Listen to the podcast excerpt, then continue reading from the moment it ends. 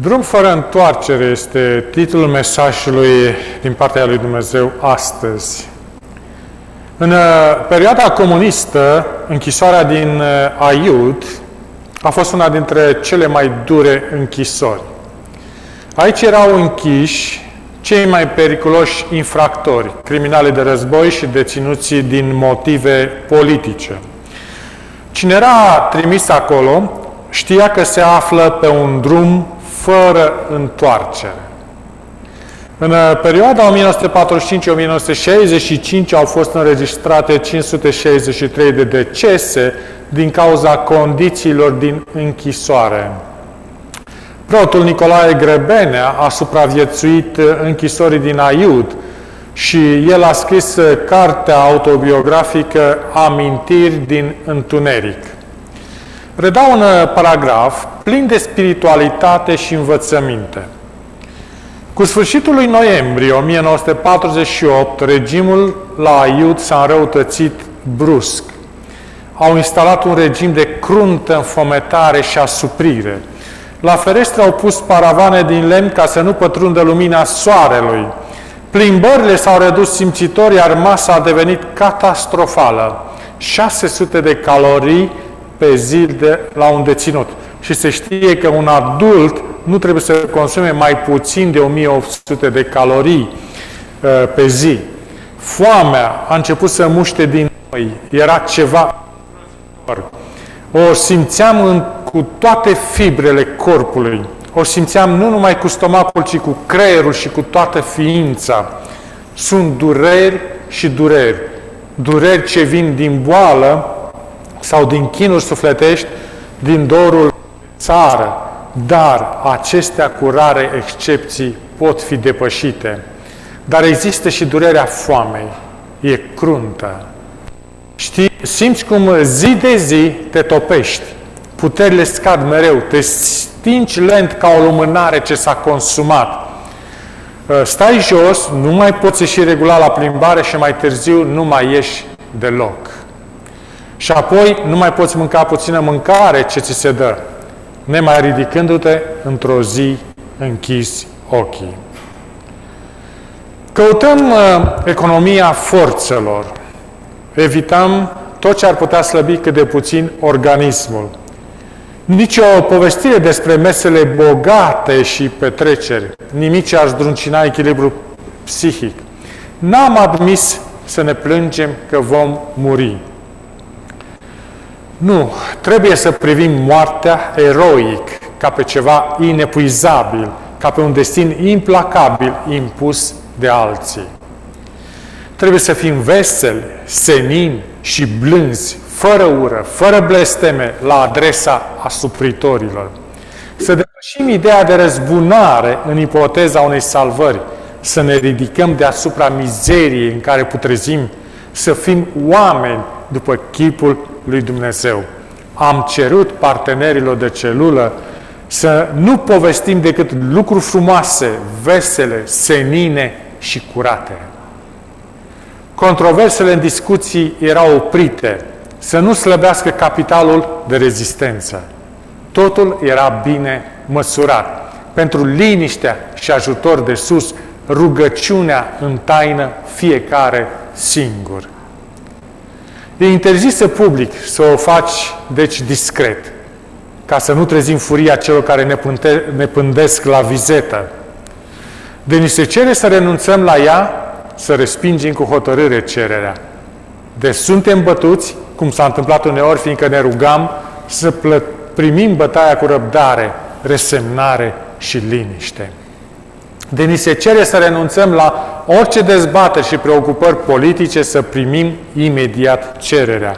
Dar de ni se cere să nu dăm niciun ajutor spiritual vreunui deținut ce are nevoie de el, să respingem intervenția aceea cu hotărâre. După ce ni s-a luat totul, măcar putința de a face puțintel, bine să o păstrăm. Acesta este dreptul la care nu trebuie să renunțe niciun deținut. Acum, când mor sub ochii noștri, acum nevoile de ajutor spiritual sunt mai simțite. Și acum acest drept nostru are prilej să se manifeste. Nu numai un cuvânt de mângâiere, ci și un zâmbet adresat cuiva ce are nevoie de el. Important este să nu ne pierdem veselia, bucuria, încrederea, zâmbetul senin.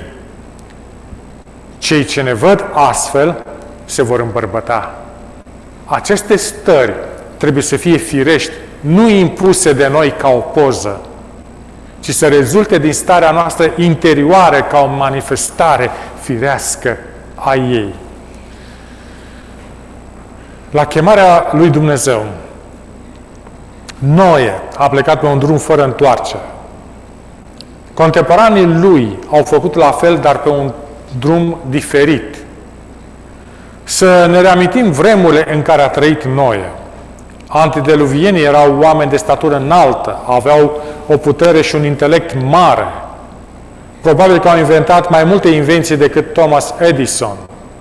Au trăit într-o eră în care își foloseau puterea minții să inventeze noi căi de a face răul. E trist deoarece au uh, trăit într-un loc aproape la fel de frumos ca și grădina Eden. În Geneza, capitolul 6, versetul 11 spune Pământul era stricat înaintea lui Dumnezeu. Geneza, capitolul 6, versetul 5. Domnul a văzut că răutatea omului era mare pe pământ și că toate întocmirile gândurile din inima lor erau îndreptate în fiecare zi numai spre rău. Sunt uh, o serie de cuvinte aici care exprimă decăderea totală, și anume toate întocmirile gândurilor și în fiecare zi. Dumnezeu a decis să facă singurul lucru care se mai putea face. Răutatea omului era afișată în mod deschis. Poligamia era în floare. Iar Geneza, capitolul 6, versetul 8 spune Dar Noe a căpătat milă înaintea Domnului. De ce doar Noe? Este Dumnezeu părtinitor? Nu. Să citim versetul 9. Noe era un om neprihănit și fără pată între cei din vremea lui. Noe umbla cu Dumnezeu. În mijlocul decadării, globa, ă, decadării globale se afla totuși un om. Unul singur. Iată un om înconjurat de răutate. Era floarea de nufăr care crește într-o morcirlă. Dumnezeu a vorbit lui Noe spunându-i în Geneza, capitolul 6, versetul 17, Eu am venit să fac, eu am să fac să vină un potop de ape pe pământ, ca să nimicească orice făptură de sub cer care are suflare de viață, tot ce este pe pământ va pieri. Dumnezeu îi mai spune să facă o corabie pentru a salva familia. Îi dă instrucțiuni precise. Dimensiunile corabiei erau aproximativ 130 de metri lungime, 29 lățime și 23 de metri înălțime. Era o corabie mare. An de rândul, constructorii de corăbii n-au înțeles motivul pentru care au fost date aceste dimensiuni. În anul 1609, Peter Jensen din Olanda a construit un vas cu aceleași proporții și rezultatul a fost un vas cu un spațiu mult mai mare pentru încărcătură. Era un vas mai rezistent la vânt, care naviga mai repede și era mai sigur decât vasele care se construiseră până atunci. Linia vaselor comerciale moderne consolidează descoperirile lui Jensen bazate pe Cartea Genezei. Să citim Evrei, capitolul 11, versetul 7. Prin credință, Noe, când a fost înștiințat de Dumnezeu despre lucruri care încă nu se vedeau și plin de o teamă sfântă, a făcut un chivot ca să-și scape casa. Prin ea, el a osândit lumea și a ajuns moștenitor al neprihănirii, care se capătă prin credință. Trei lucruri se desprind din acest verset. Primul, corabia este comparată cu un chivot. Aceasta ne transmite ideea că Noe a construit corabia ca un act de închinare. Al doilea, ca să scape casa. Această dorință trebuie să ne consume și pe noi. Să ne zbuciumăm sufletele în rugăciune pentru cei dragi. Domnul Iisus petrecea nopți întregi în rugăciune pentru ucenicii săi. Se ruga pentru a li se deschide ochii și a vedea lucrurile din perspectiva divină. Iar Evrei, capitolul 5, versetul 7 spune El este acela care în zilele vieții sale pământești, aducând rugăciuni și cereri cu strigăte mari și lacrimi, nici noi să nu facem altfel.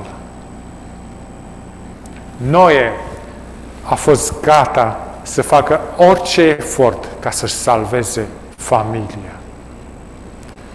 Patriarhi și profeți, pagina 89. Avertizările lui Noi au fost lepădate de lume, dar influența și exemplul său au fost o binecuvântare pentru familia sa. Ca răsplata credincioșiei și integrității sale, Dumnezeu i-a salvat pe toți membrii familiei lui.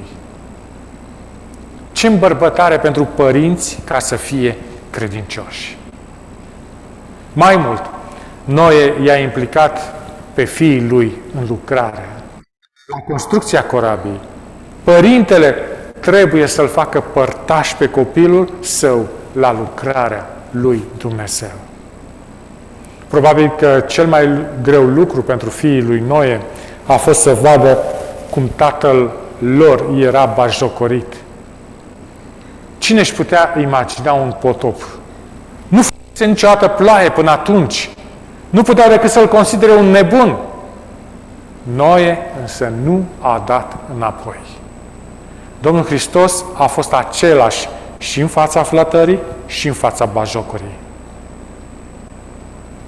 Al treilea, Evrei, capitolul 11, versetul 7, spune Prin credință, când a fost înștiințat de Dumnezeu, prin credință Noe, când a fost înștiințat de Dumnezeu, a făcut un chivot ca să-și scape casa. Prin ea el a osândit lumea și a ajuns moștenitor al neprihănirii. De ce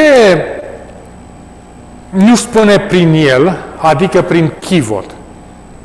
Pentru că nu chivotul, nu corabia l-a salvat pe Noe.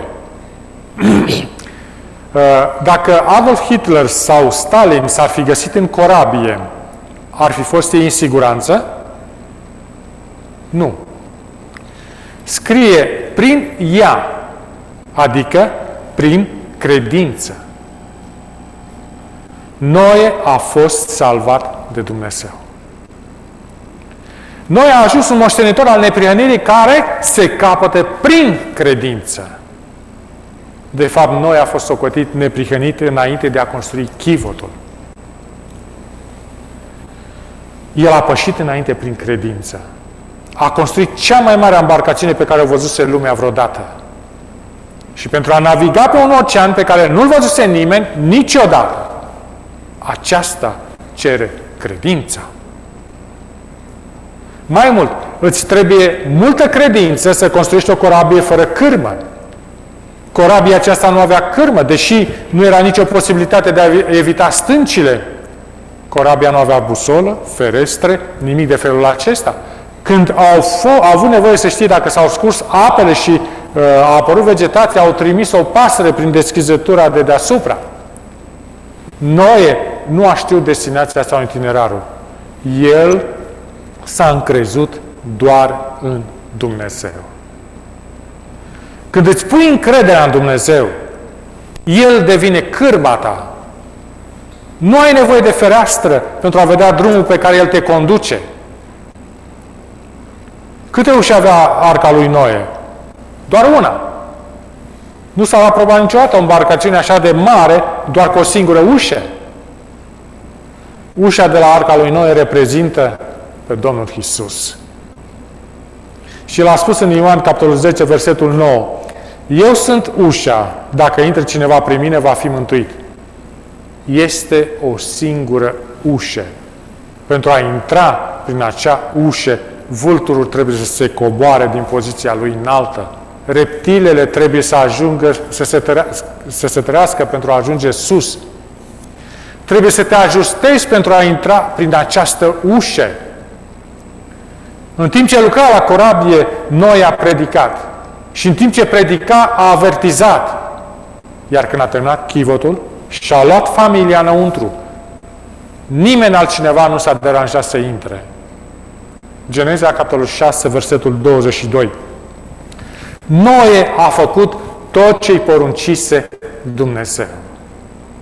Nu te poți închina cu adevăratul lui Dumnezeu dacă nu asculți de tot ce spune El. A venit potopul.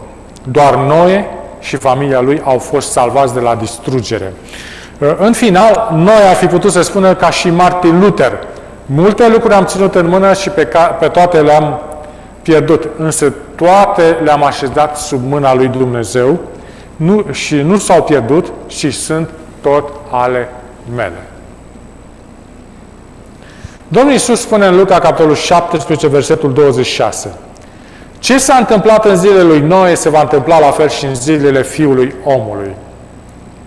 Este același grad de comparație. La fel. Astăzi, nelegirea este la fel de rea cum a fost în zilele lui Noe. Pe 20, data de 23 ianuarie 1996, sesiunea Senatului din statul Kansas a fost deschisă cu rugăciunea pastorului Joe Wright. Și toți se așteptau la generalitățile uzuale, dar iată ce au auzit. Tatăl nostru care ești în ceruri, venim înaintea ta astăzi să-ți cerem iertare și să căutăm călăuzire și direcție. Noi știm uh, cuvântul tău care spune, vai de cei ce numesc răul bine, dar asta este exact ce am făcut noi. Ne-am pierdut echilibru spiritual și am inversat valorile. Mărturisim că am ridiculizat adevărul absolut al cuvântului tău și l-am numit pluralism. Ne-am închinat altor Dumnezei și am numit aceasta multiculturalism. Am fost de acord cu perversiunea și am numit aceasta stil de viață alternativ. I-am exploatat pe săraci și am numit aceasta loterie.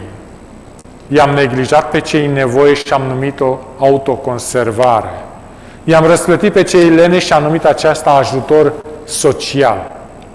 I-am omorât pe copiii nenăscuți încât încă și am uh, numit aceasta dreptul la alegere. Am neglijat să ne disciplinăm copiii și am numit-o construirea stimei de sine. Am revenit la posesiunile aproapele noștri și am numit aceasta ambiție. Am poluat aerul cu pornografie și am numit-o libertate de exprimare. Am ridiculizat valorile strămoșilor noștri și am numit aceasta iluminare.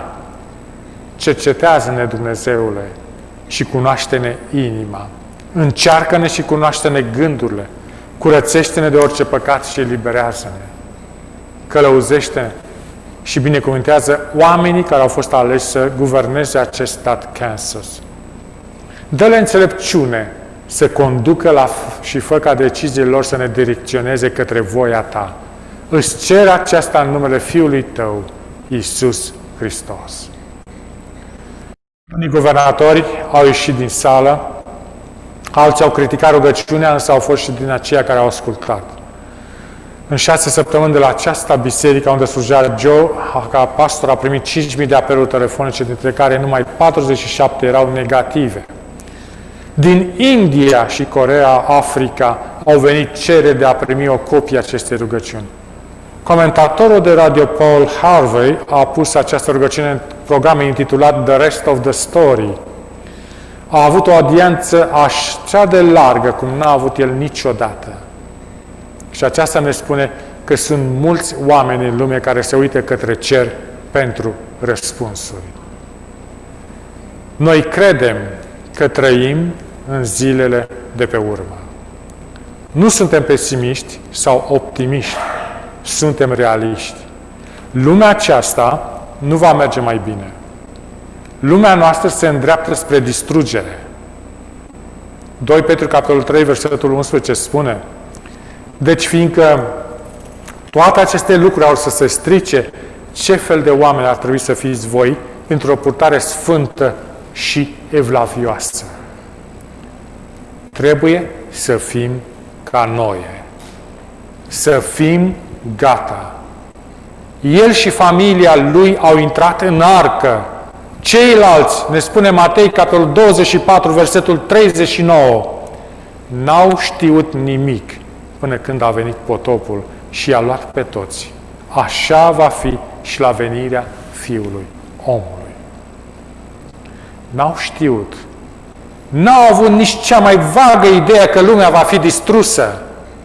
Deși Noe a predicat 120 de ani, erau ignoranți în legătură cu acțiunile iminente ale lui Dumnezeu. Eternitatea se apropie. Noi, cei de astăzi, știm mai bine decât ei? Cei din jurul nostru știu? Sau suntem atât de preocupați cu Facebook, televizor, încât nu știm când vine sfârșitul? Matei, capitolul 24, versetul 44. De aceea și voi fiți gata. Căci Fiul omului va veni în ceasul în care nu vă gândiți. Înainte ne imaginăm că vom fi într-o stare spirituală mai bună dacă ar veni o criză mare. Și iată, a venit criza virusului corona. Stăm noi sau semenii noștri mai bine din punct de vedere spiritual? Criza descoperă toate lucrurile din care suntem făcuți și nu va pune nimic în noi. Cineva ar putea spune, dacă Dumnezeu dă chemarea, bineînțeles mă voi ridica la înălțimea ocaziei. Nu. Nu o vei face decât dacă te-ai ridicat la înălțimea ocaziei în atelier. Nu faci lucrul acesta care este aproape, când vine criza, vei fi descoperit ca nefiind în formă. Crizele întotdeauna descopere caracterul. Relația personală a închinării față de Dumnezeu este momentul esențial în pregătire. Altcineva ar putea spune, nu se poate aștepta de la mine să trăiesc o viață sfântă în circunstanțele în care sunt. Nu am timp pentru rugăciune, sunt prea ocupat, nu am timp pentru cititul Bibliei. Ocazia mea nu a venit încă. Când va veni, bineînțeles, voi fi bine. Nu, nu vei fi te vei găsi fără valoare. Dacă nu te-ai închinat așa cum trebuie acum, ele nu ai scrie, credința fiecărui membru al bisericii va fi încercată ca și cum nu ar mai fi nicio altă persoană pe lume.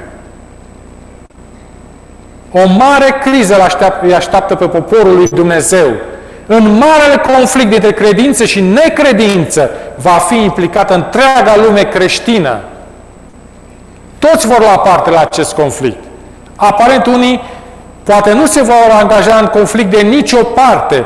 Ei poate nu vor părea că sunt împotriva adevărului, dar nu se vor da pe față cu îndrăzneală pentru Hristos. De teamă să nu-și piardă averile sau să se expună la barjocuri. Toți aceștia vor fi socotiți vrăjmași ai lui Hristos. Timpul de probă se va termina brusc, fără veste. 2 Petru, capitolul 3, versetul 10 spune Ziua Domnului însă va veni ca un hoț. În ziua aceea cerurile vor trece cu trozne, trupurile celele se vor topi de mare căldură și pământul cu tot ce este pe el va arde. Fără zgomot, neobservată, ca hoțul de la miezul nopții. Așa va veni clipa decisivă care va hotărâ destinul fiecărui om. Era aprilie 18, 2007. Necatia Aydin era pastor în orașul Malatia din Turcia. Avea 35 de ani, călătorise timp de 10 zile. Soția i-a spus să stea acasă și să se odihnească. I-a pregătit micul dejun și se pregătea să le ducă pe cele două fetițe la școală. El a zâmbit și a spus, nu m-aș mai duce la birou astăzi. Dar s-a dus, era așa de mult de lucru. Doar 0,2% din națiunea musulmană erau urmași ai lui Isus. Ce ironie! O țară în care Apostolul Pavel a călătorit, a înființat primele biserici, acum are doar 120.000 de creștini într-o națiune de 82 de milioane. Oameni ca pastor Necati trăiesc pentru a schimba acest lucru. Când a ajuns la birou cei doi uh, pastori, colegi, primise deja o vizită a cinci tineri. Aceștia și-au exprimat interesul pentru credința creștină, dar tinerii au adus mai mult decât întrebări. Au adus arme, cuțite și frânghii. Atacatorii au îndreptat armele spre Necati. I-au cerut să se roage rugăciunea islamică de convertire. Nu este alt Dumnezeu decât Allah, iar Mohamed este profetul lui. Când Necati a refuzat, a început tortura timp de o oră agonizantă. În final, cei trei au fost omorâți. Ultimul strigăt a fost Mesia, Mesia. Au plecat cu Hristos pe un drum fără întoarcere. O astfel de poveste are menirea să ne pună pe gânduri. Aș fi gata de acela sacrificiu? Aș fi gata să strig Mesia, Mesia cu prețul vieții mele? Cei trei pastori turci ar fi putut să mai trăiască. Doar o simplă mărturisire de credință, așa cum le s-a cerut. Viețile lor ar fi fost curțate. Necatis ar fi putut întoarce acasă, iar fetițele lui ar fi putut să mai aibă tată. În loc de aceasta, el a ales să-i fie credincios lui Hristos. Ce ai fi făcut tu? Ce, ai, ce aș fi făcut eu? Ele nu ai scrie. Aceia care vor trăi în timpul ultimelor zile ale istoriei acestui pământ vor cunoaște ce înseamnă să fii persecutat din cauza adevărului. Apostolii au fost persecutați. Faptele Apostolului, capitolul 4, versetul 1 la 2. Pe când vorbeau Petru și Ioan norodului, au venit la ei pe neașteptate preoții, capitanul templului și saducheii, foarte necăjiți că învățau pe norod și vesteau în Isus învierea din morți. Au pus mâinile peste ei și au aruncat în temniță până a doua zi, căci se înserase. A doua zi, marele preot Caiafa împreună cu alți demnitari au venit să intimideze. Era o avertizare implicită. Ați uitat ce i-am făcut lui Mesia al vostru? Și la interogarea lor, Petru a răspuns în fapte, capitolul 4, versetele 12. În nimeni altul nu este mântuire, căci nu este sub cer niciun alt nume dat oamenilor în care trebuie să fim mântuiți. Iisus Hristos din Nazaret pe care voi l-a răstinit, dar pe care Dumnezeu l-a înviat din morți. Erau acolo puternici vremi. Curtea Supremă de la Ierusalim. Era acolo capitanul templului cu sabia și biciul. Dar ei nu fac nicio mișcare. Versetul 13. Când au văzut ei îndrăzneala lui Petru și a lui Ioan, s-au mirat, întrucât știau că erau oameni necărturați și de rând și au priceput că fuseseră cu Isus. După ce s-au sfătuit între ei, i-au amenințat. Iar faptele, capitolul 4, versetul 18, spune le-au poruncit să nu mai vorbească cu niciun chip și nici să mai învețe pe oameni în numele Lui. Versetul 19. Drept răspuns, Petru și Ioan le-au zis, judecați voi singuri dacă este drept înaintea lui Dumnezeu să ascultăm mai mult de voi decât de Dumnezeu. Putem să avem aceeași îndrăzneală? Dacă staționăm, nimeni nu se va plânge. Câinii nu latră la mașinile parcate, dar îndată ce accelerezi, să te aștepți să fii criticat, batjocorit și persecutat. Daniel, capitolul 12, versetul 1 spune Va fi o vreme de strâmtorare, cum n-a mai fost de când sunt neamurile și până la vremea aceasta. Cum ne pregătim pentru aceasta? Ca și ucenicii, să stăm în camera de sus. Să ne rugăm pentru Duhul Sfânt. Să ne afundăm în Cuvântul lui Dumnezeu. Curajul vine pe măsură ce stai lângă Domnul Isus. Vrei să fii curajos mâine? Atunci stai în prezența Mântuitorului astăzi, acum. Stai cu poporul său. În urmă cu mulți ani, un vas al gărzii de coastă din New England a ieșuat și un tânăr membru al echipajului a spus nu putem pleca, nu ne, mai, nu ne vom mai întoarce niciodată. Capitanul încărunțit a răspuns, trebuie să plecăm, nu trebuie să ne întoarcem. Noi am plecat la drum cu Hristos. Să fie acesta un drum fără întoarcere. Evrei, capitolul 10, versetul 38 spune Cel neprihănit va trăi prin credință. Dar dacă dă înapoi, sufletul meu nu găsește plăcere în el. Dumnezeu să ne ajute să mergem înainte cu Isus și niciodată să nu dăm înapoi. Amin.